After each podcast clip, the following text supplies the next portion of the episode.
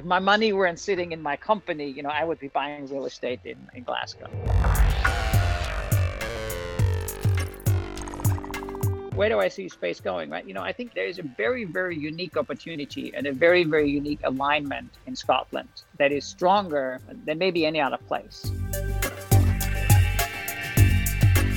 Hi, I'm Kim. I'm Murray. And this is Scotland's secret space race. We've got a bit of a special one today. We do indeed. We've got Peter Platzer, CEO of no less than Spire. And he gave us a lot of his time. We've just literally come off the call right now, and the two of us are very inspired, aren't we? Oh, completely. He's a great guy. He can definitely uh, tell a tell a good story, and he is absolutely fizzing with ideas and, and energy about the um uh, and the space sector. So there is a lot of rich information there and, and ideas from everybody from the uh, from students through to policymakers. Yep, and private companies and NASA and the Met Office and NOAA.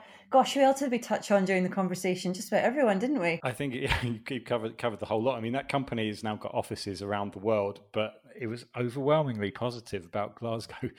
Starting off with the uh, quality of the coffee, it, it does show, though. I mean, that's the the reason for doing this podcast is that you know we need to talk up what's going on here that very very few people still know about the uh, the Scottish uh, space race.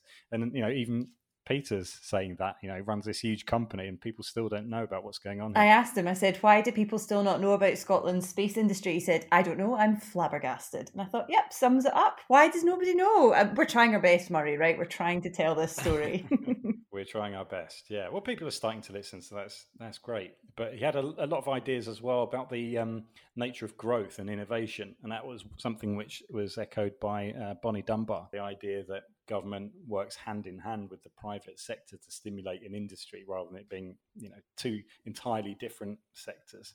Uh, so yeah, I mean, it'd be interesting to see what people in government think about that. He, he had some clear ideas about what the barriers were as well. So. He didn't hold back, did he? He didn't hold back at all. But that's what you need. I mean, need to have this sort of bold vision about what the future can be like, and um, and I, I, think he's got it. He's definitely got it. Well, I think nobody wants to hear any more from us. We're going to run this interview in its entirety. So get yourself a cup of coffee or a cup of tea, maybe something stronger, and just enjoy the insight from one of the world's leaders in the space industry, who also happens to have a huge company based here in Glasgow. Here's Peter Platzer, Chief Executive of Spire.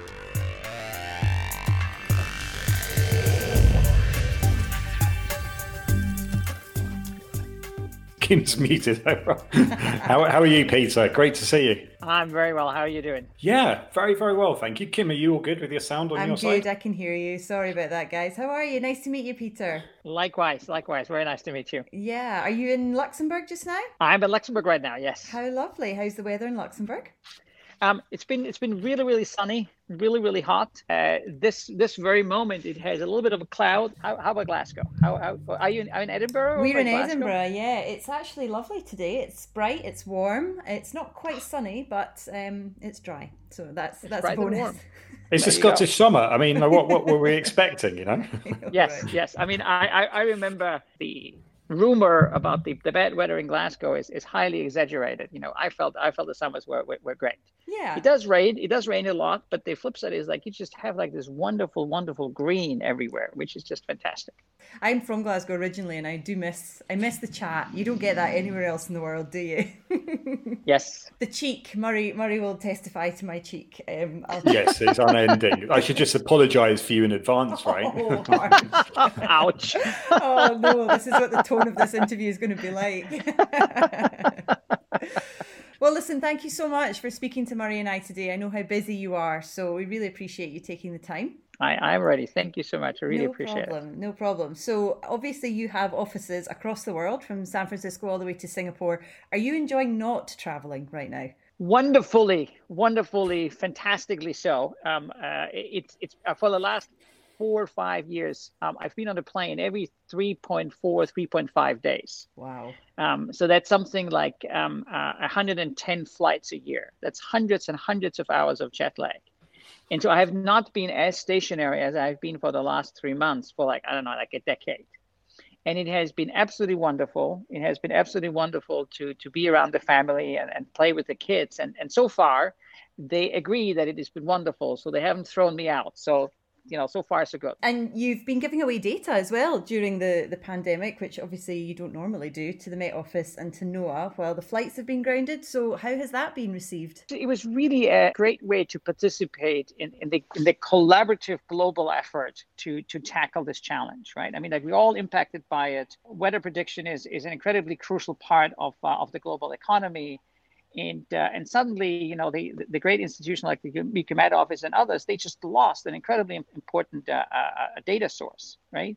And given that our data is reasonably well understood and we have loads of it you know we knew that we can make a, a massive impact there. And so when we approached them they really showed a flexibility and an agility that that I wouldn't I don't want to say I want to surprise us because we know them but I think is really astonishing and I think it would surprise the average person because there was nothing of a, a you know a, a, staunchy, slow government body, right? You know, they were they were nimble. They were really rallying to the situation in an incredibly agile way, um, and and we're able to incorporate our data in, in just record time. Like literally, we're talking we're talking days and a couple of weeks or, or three weeks or something like that. So really, really very very short period of time.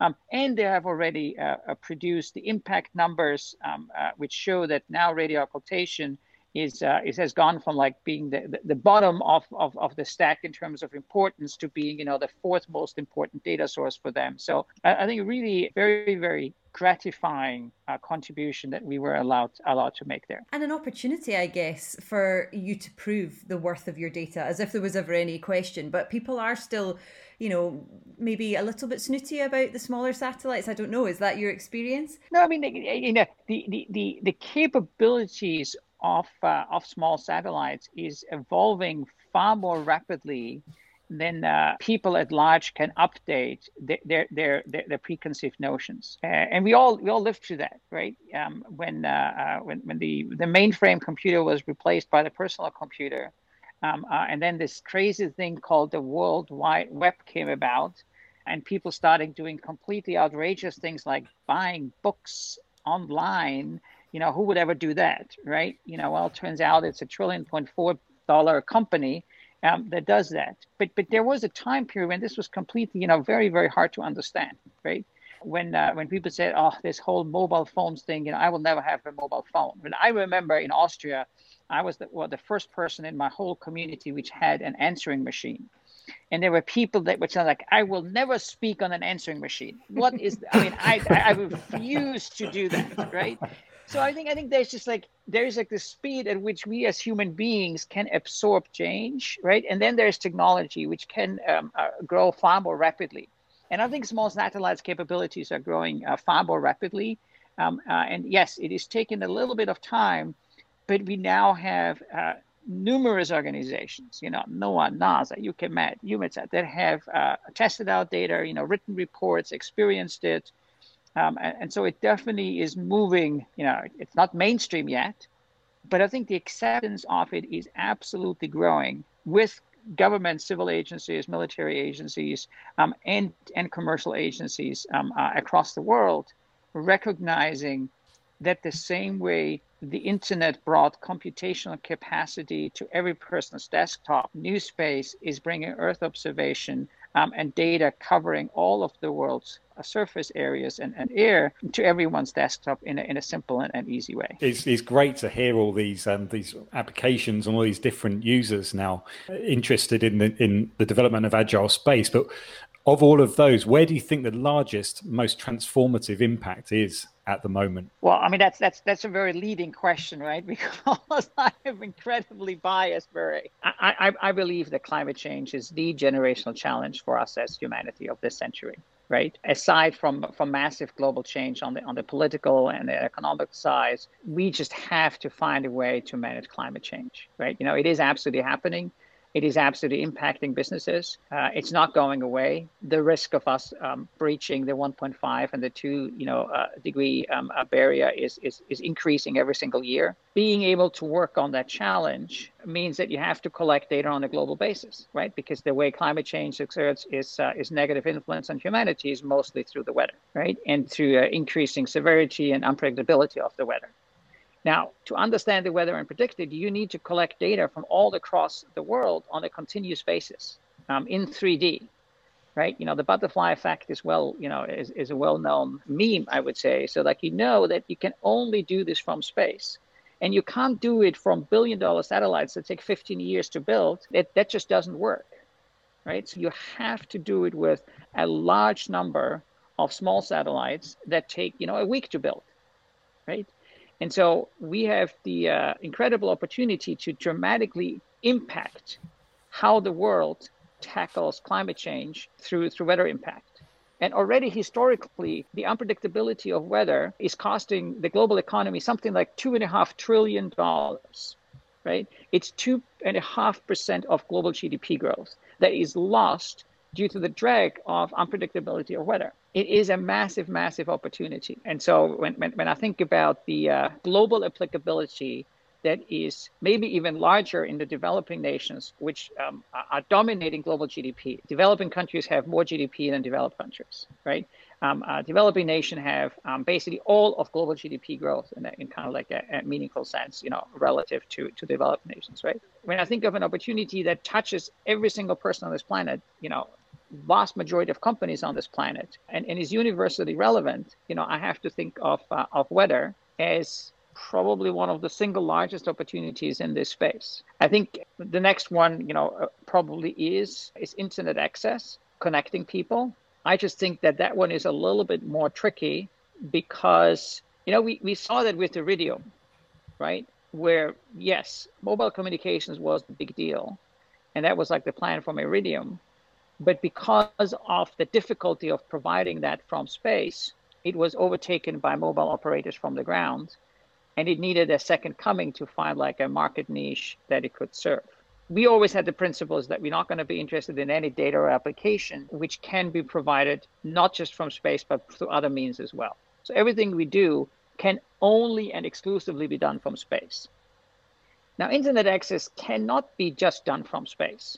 You know, it can be done from space, it can be done from balloons, it can be uh, to, to microwave towers, it can be done through fixed lines there's just a whole bunch of means through which you know uh, communities can get connected and so you have a race between space capabilities and ground-based capabilities in providing internet connectivity to to all of the world so to speak but is that a, a, big opportunity? Yeah, it's potentially, I think, a very, very big opportunity that uh, that can continue to drive the growth of the space economy way, way ahead of, of global uh, GDP growth, as it has done for many times. I mean, for, for, for like, you know, over, over a decade now, longer than, than a decade, um, uh, the global space economy has been growing at about two and a half, two, two and a half times the speed of global GDP growth. And we're talking about growth. You've obviously been in Glasgow five years now. That was a good decision, wasn't it, opening in Glasgow?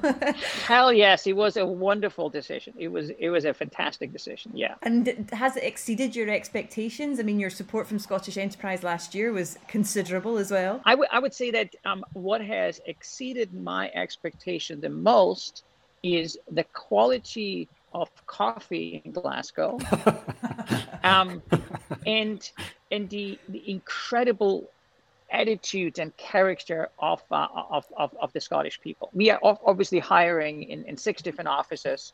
Um, and the difference between you know San Francisco and Washington D.C. is, is large, and the difference between um, or the distance and the cultural difference um, uh, is larger than the distance and difference between between Glasgow and Luxembourg, right? So I can really say like we, we are we are we are operating in, in six different unique markets, and we see different types of talents and different type of characters. But Scotland is just a very very unique place.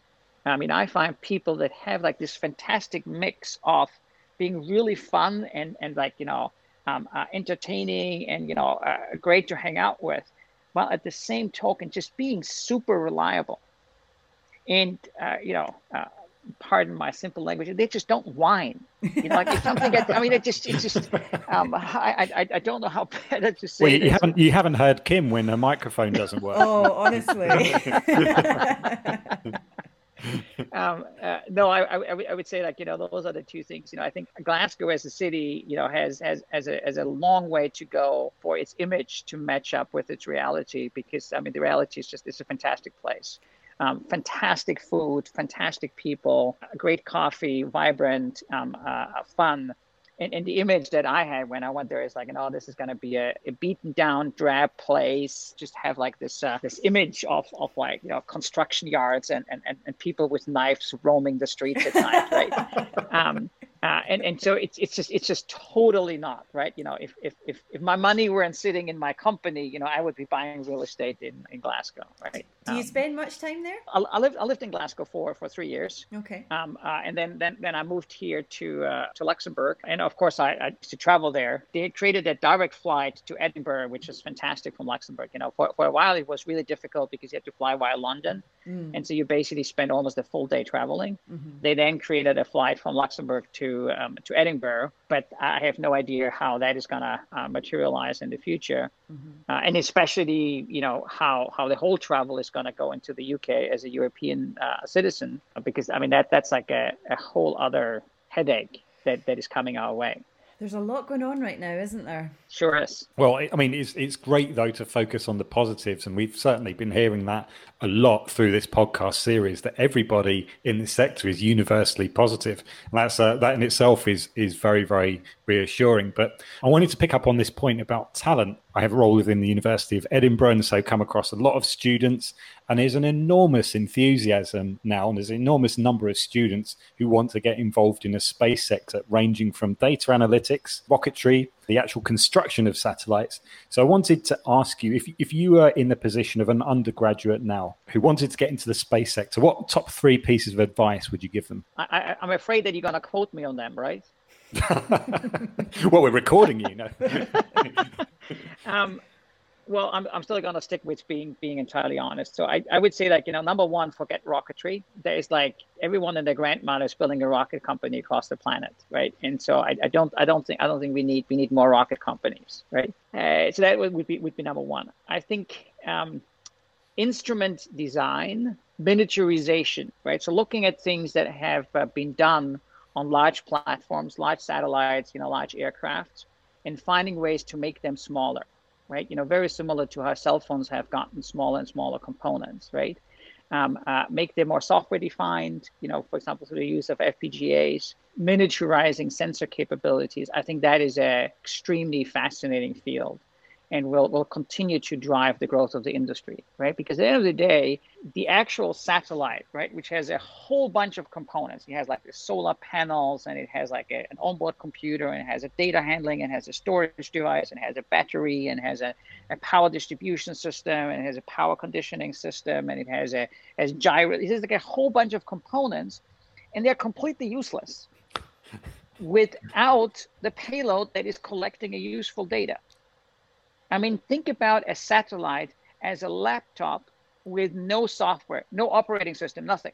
It has a fancy screen, you know, has a battery and has a hard drive and has a nice little keyboard, but it has no operating system. You open it up and it just has a blinking white thing in the middle and it just doesn't do anything. That is what that is a satellite. The thing only becomes useful once you install some operating system on it. And even then, if you just install an operating system, it's like, okay, so now I can open it up and I have a window screen in front of me. This is great. I can click on Finder, but I can't do anything, right?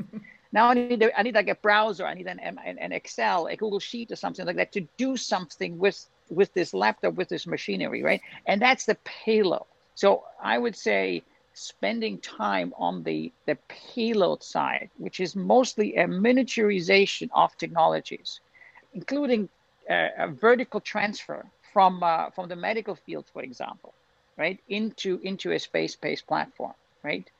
I think I think that that's a fascinating area. I do think that people underestimate the importance of the creation of data. You know, especially in the UK, you always hear like downstream, downstream, downstream applications, downstream applications.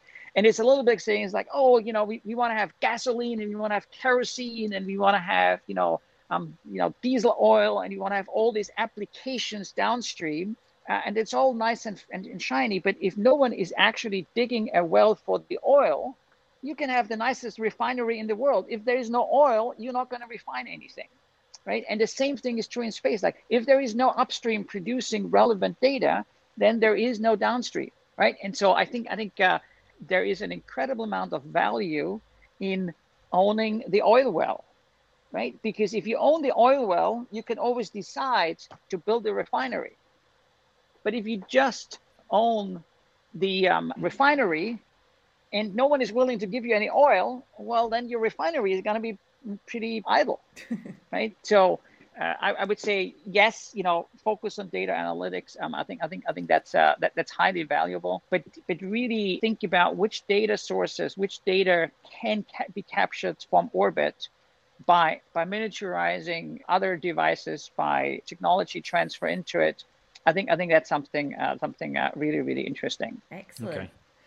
I was going to go back to your growth plans for Glasgow because you, you had the Scottish yeah. Enterprise grant last year for 14.7 million, which I think was one of the biggest awards they've ever made, and this great plan for 260 new jobs. Is that still on track, or has COVID thrown this back a little bit? How's that looking? Yeah, I mean, of, of course, I think COVID has has put a, a pause into it. The plan itself is, you know, unchanged right? You know, we will need those people. We are hiring right now. So if you're listening to this and you want to work in the space industry, you know, please, you know, check out our web, web website, you know, go to careers at, at, at spire.com and, and, and, reach out to us. When, when the whole situation started and happened, you know, our, our commitment was um, very, very clear that first and foremost, we will, um, you know, help our customers work through this and then protect our employees. I mean, that was kind of like, you know, the number one goal for us is that uh, we didn't want to send anyone out into the cold during this current situation. We have been able to do that. You know, there's not a single person that was let go because of the situation, but we were not,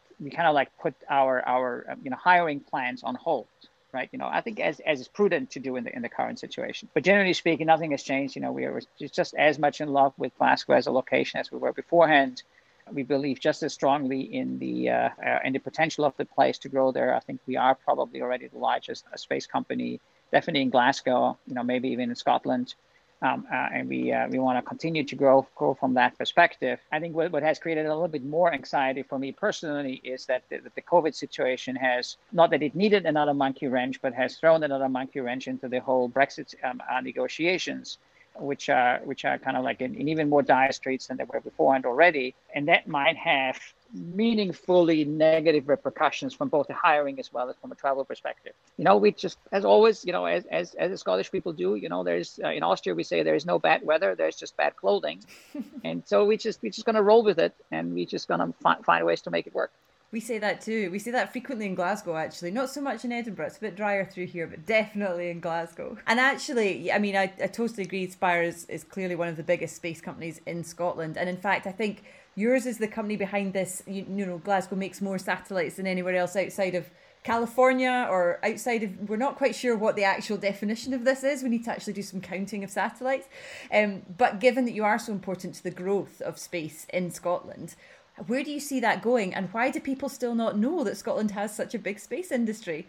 You know what? I'm I'm not sure that I can answer the second question. It is flabbergasting to me, right? Um, uh, to some degree, I think it, it just has a little bit to do with with, with, you know the similar question of like you know why, why, why do people not know that Glasgow is a hip place with great coffee, right? It's it's just not something that comes natural to people to think about, right? Yeah.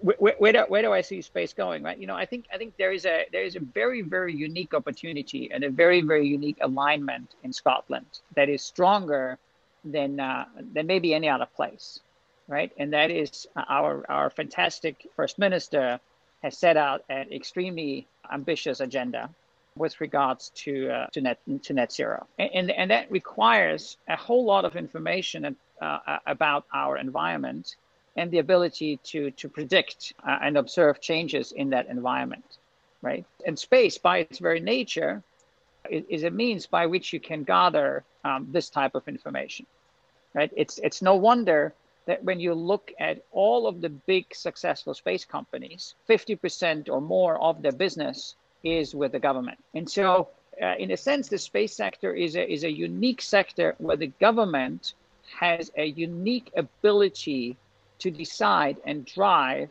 the creation of champions and dominant players.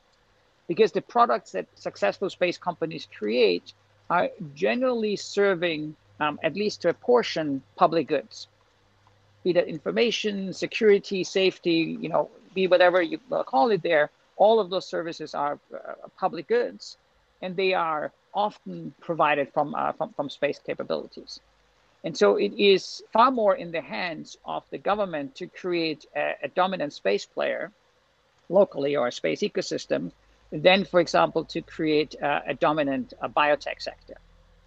Because it, it's much, much harder to, to, to drive you know, innovation on the biotech sector because the government is not a natural customer. You know, if you're a customer, then you can pull on a string. If you're not a customer, then you can just push on a string, and that is just significantly more difficult to do. I, I, I happen to be a, a, big fan of Mariana Mazzucato and the books and the uh, articles that she wrote about the incredible power of innovation from the government. Uh, which, by the way, now is a similar misunderstood power relative to, you know, we just talked about coffee in Glasgow and, and, and, the, and the space industry in Scotland, in, in how much the government is actually driving innovation. I always get a little bit prickly when Silicon Valley companies says, "Oh, we are so innovative, we innovate all the time." And It's like, well, you actually don't. The innovation happens in, through publicly funded means, academia and, and the public sector, and then the private sector operationalizes it.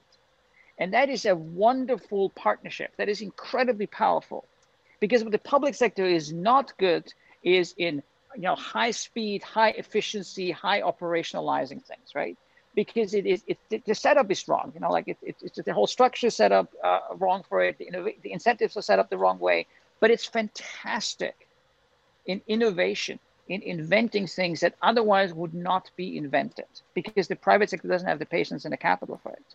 And so you have this hand in glove partnership that that where the private sector takes the innovation and then builds um, operationalizes it.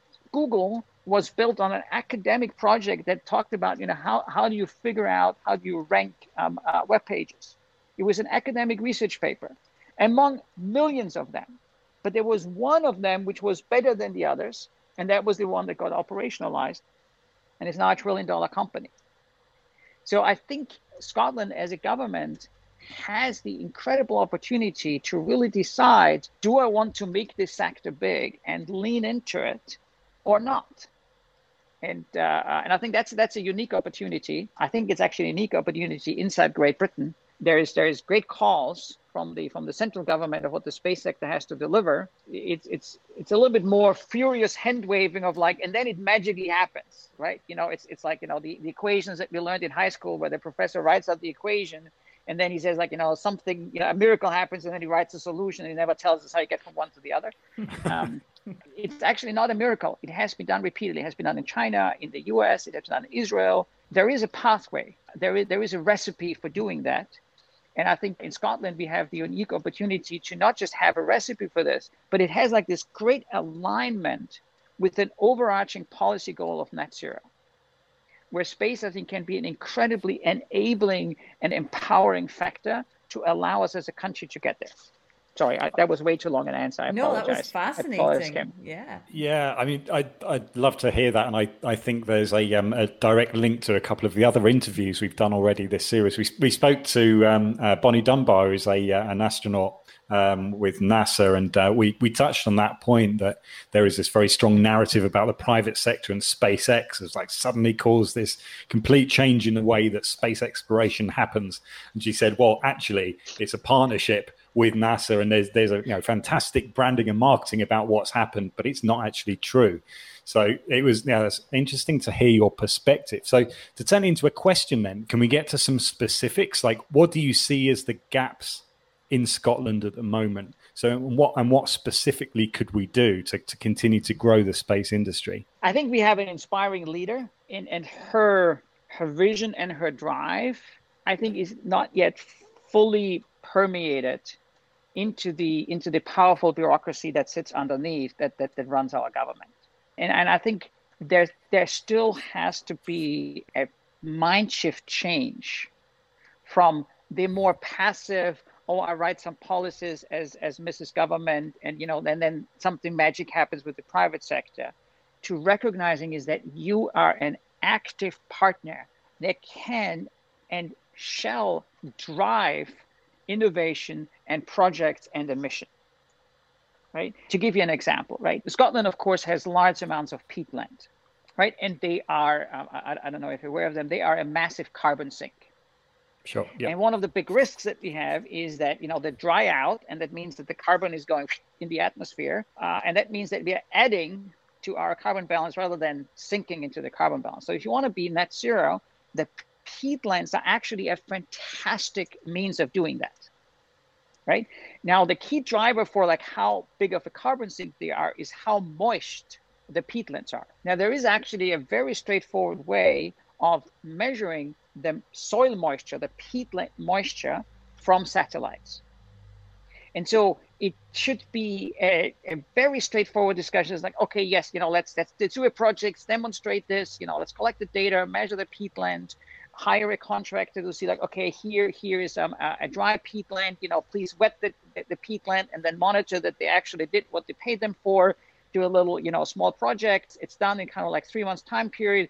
And if this worked, well, let's make it a, you know, a 10 year program to take care of our peatlands, right? And using using the infrastructure, which is, you know, in this case, you know, um, uh, Spire has the infrastructure already in space, but I'm sure there are others that could be used as well. It gets stuck in committees of the committees and political, and it's just and just nothing happens. And like the amounts that we're talking about here is like it's it's like it's minuscule in the grand scheme of things, right? But that leaning into action, I think, is is the big opportunity here. Okay, well, that's uh, I think a fairly uh, definitive answer. Uh, just just to reassure you, when we, we spoke to Ivan McKee at the uh, beginning of the series, and uh, Kim got her cheeky hat on and asked where the money was going to come from for the next round of investment in space. we are asking those questions We're too. But it. thank you, thank you for that. yeah, absolutely. The one thing we haven't mentioned is your contract with NASA. When did you sign that? Was that quite recently, Peter? Yeah, that was quite recently. It was about um, it was about them uh, maybe maybe maybe two months ago. Okay, and that is that the first time you've worked directly with NASA in, in this way? So we, we, we had we had contracts with NASA beforehand for the last uh, two two and a half years. But it is a, it absolutely a landmark contract because it is the world's first operational buy of weather and climate data from from small satellites, um, from commercial satellites. Right? You know, historically this type of data has only been by you know the, the billion dollar 15 years kind of like satellites right? And when an organization as exquisite as nasa that has of course tested our data and analyzed it you know decides that this is data that we want to have operationally. Every single day we want to have fresh data every single day to run the research and run the programs that we need to run. I think you really have to recognize that there is a there's a bit of a change in you know you mentioned earlier on what do people think of data from small satellites right? And so it was it was a you know of course it was a very very important milestone for us. But i think it was more of a, like not just for us but for like the industry mm-hmm. right? That that here is data that is created um, from devices that when we started off people at nasa said well what they're trying to do is against the laws of physics right? So that's that's how far away was the, the general accepted wisdom of what can be done with those small devices versus what has happened over the last, you know, a little bit less than a decade, mm-hmm. right? Um, talking about that rapid innovation we mentioned earlier, um, uh, Kim. Uh, so I think I think it was a it was it was a you know really meaningful and momentous for us, but I think it was also very very important for the industry at large. Well, it's wonderful speaking to you. Thank you so much for all your insight and for, for giving us so much of your time. Thank you for thank you for doing this. I think I think it's a it's a very very important thing to do, especially at this point in time, to share what, what, what is happening in Scotland and what, what more can, can be taken to take place in Scotland. Yeah, we agree, and we'll keep trying, won't we, Murray? We'll keep banging the drum for the Scottish. We will. Industry. We are. We're we're ploughing away. But thank you, Peter, uh, so much for your time. Really appreciate that. And uh, and and finally, yeah, best of luck for everything that you're doing. It's fantastic. Thanks so much. Thanks so much, okay. Kim and Murray. You, have, a, have, have a great evening. Bye bye. Bye bye.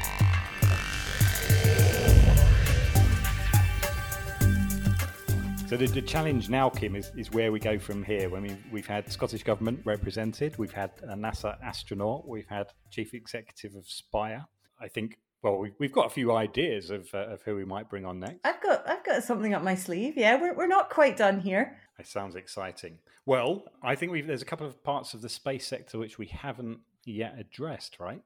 Mm-hmm. Yeah, we've got a couple more stories to tell before the end of the series. One is obviously around our potential for launch. So we've got lots of people lined up to talk about that. And then we just have just one little surprise for the end as well. People might be able to guess. People might just be able to guess that one, but um, yeah, I'm looking forward to that hugely and, and, getting another perspective from that that section of the space industry. There's just one thing, Murray. There's one thing I have to break to you before we sign off for today. Is this is this going to revolve around abuse over my uh, Ceilidh dancing ability? because that's what that's what I'm expecting, frankly. Oh gosh, I have so much to say to you about your Ceilidh dancing ability. No, no, I'm going to kick you out next week. Sorry about that. I'm going to bring Christina back in. Well, I think that's absolutely outrageous. But she is completely on top of what's going on in the launch section. So I think that's going to be a lot of fun. Yes, she she's certainly much more knowledgeable than either you or I in this sector. So it makes sense to bring her in to share her insight and also gives me a wee bit of a break from you for a week. Well, and ditto. Touche, my friend. A week week without this nonsense, I'll just be kicking back. Well, anyway, I'm I'm actually really looking forward to hearing that the uh, the launch podcast. Uh, that's going to be great. So uh, I wish you all the best with that one, and then we'll catch up the week after. We will catch up for our surprise season finale. And if you have anything to say to Murray or I, you can always catch us on Twitter. He's at Murray B Collins, and I'm at Kim McAllister. Thanks for listening.